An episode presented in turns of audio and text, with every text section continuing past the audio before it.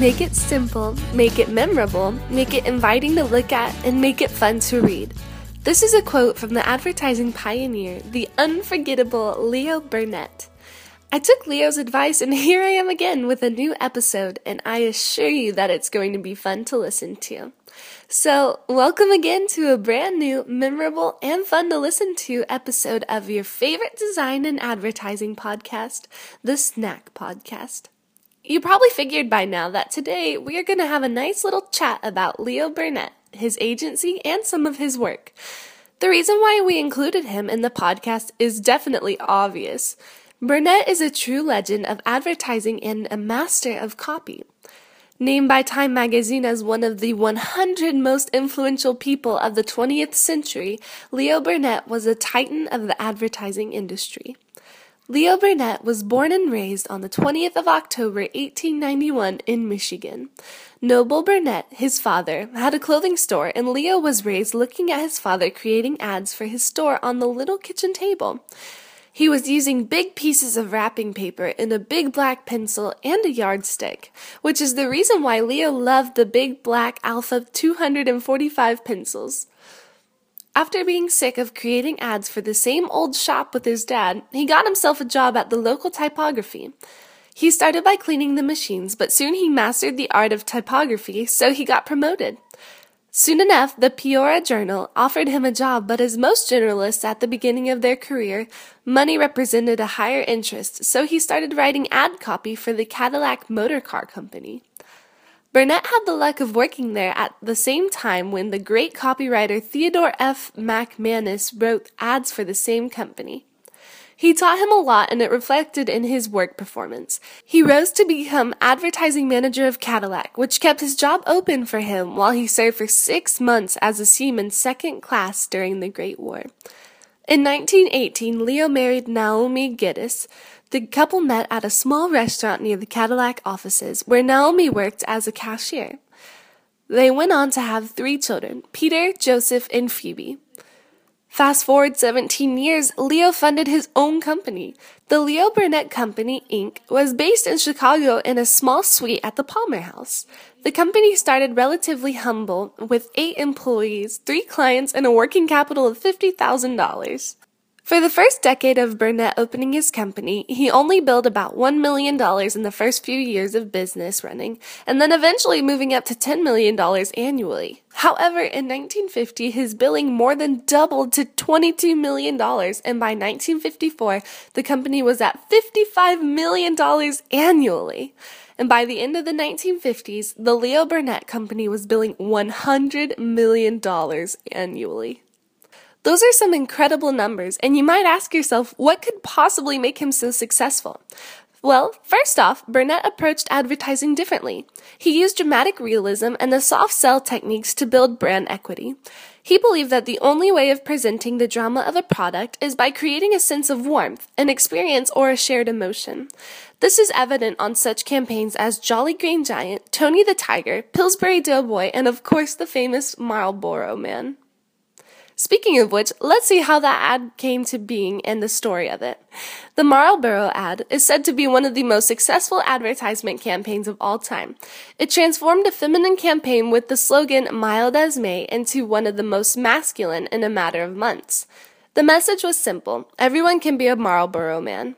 I browsed the almighty YouTube to find some of Marlboro's ad, so here's what I found.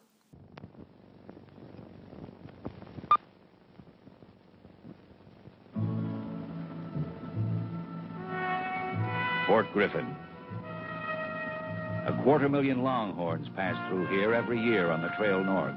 But that was a hundred years ago in the days of the Texas frontier. Today's longhorns, Marlboro 100s in the big gold pack, or famous Marlboro flip-top box. The Longhorns, new Marlboro 100s, so you can spend a little more time in Marlboro country.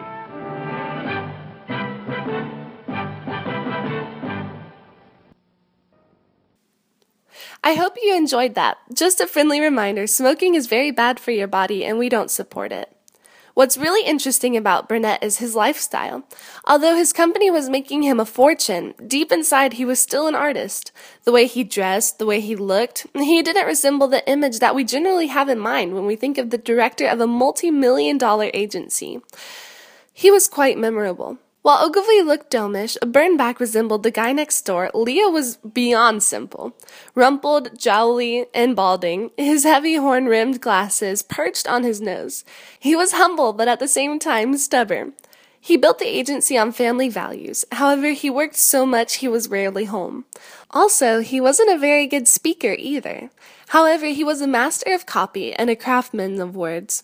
There is one recording of Leo public speaking that I found, but the quality isn't very good, so bear with me. It was the 70s after all. When to take my name off the door.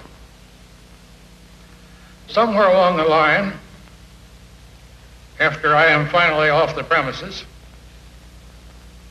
you or your successors may want to take my name off the premises too. You may want to call yourselves Twain, Rogers, Sawyer, and Finn Incorporated. or Ajax Advertising.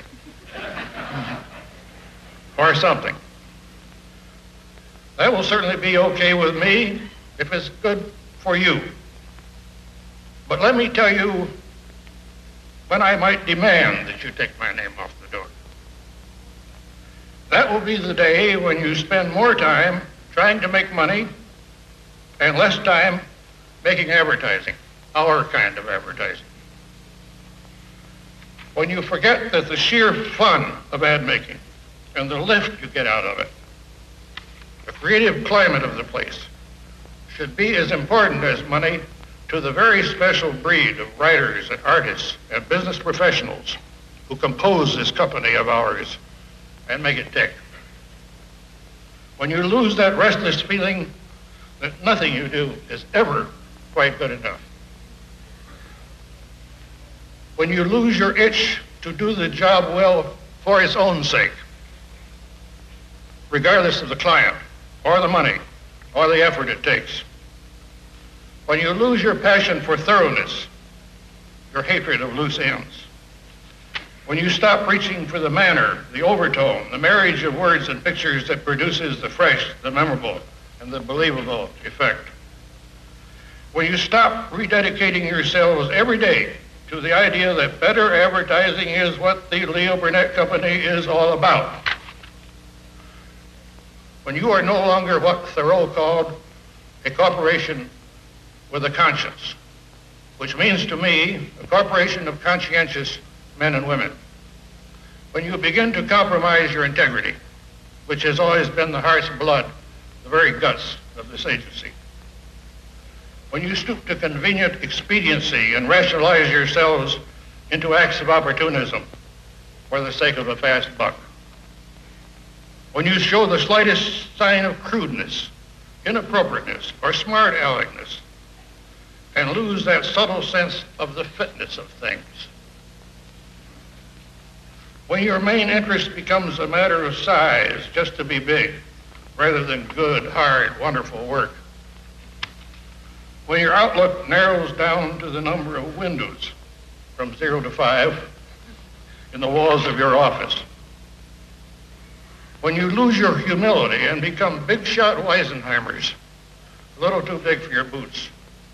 When the apples come down to being just apples for eating or for polishing, no longer part of our tone, our personality when you disapprove of something and start tearing the hell out of the man who did it rather than the work itself.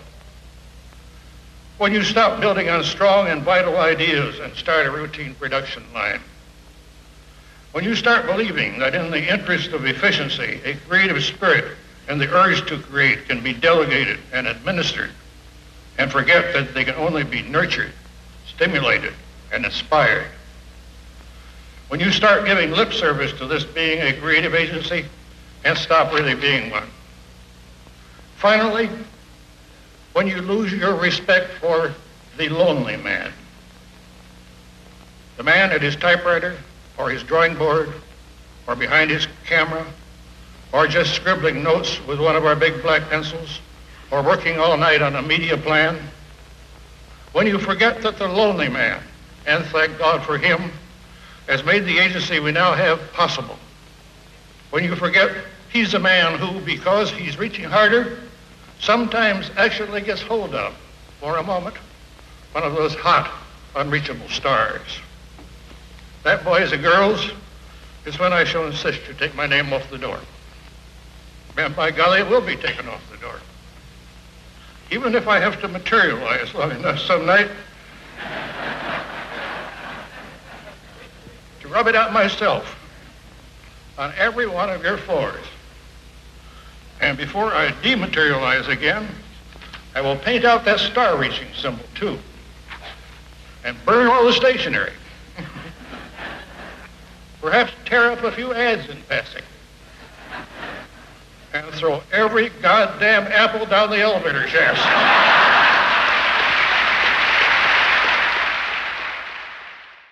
I hope that his determination inspired you. Leo Burnett was and still is a genuine advertising legend and a pioneer. I hope you learned something from him. And that's all for today, guys. I hope you enjoyed this episode as much as I did making it. If you did, your advertiser friends will most likely love it too, so make sure you share it. Until next time, keep being awesome.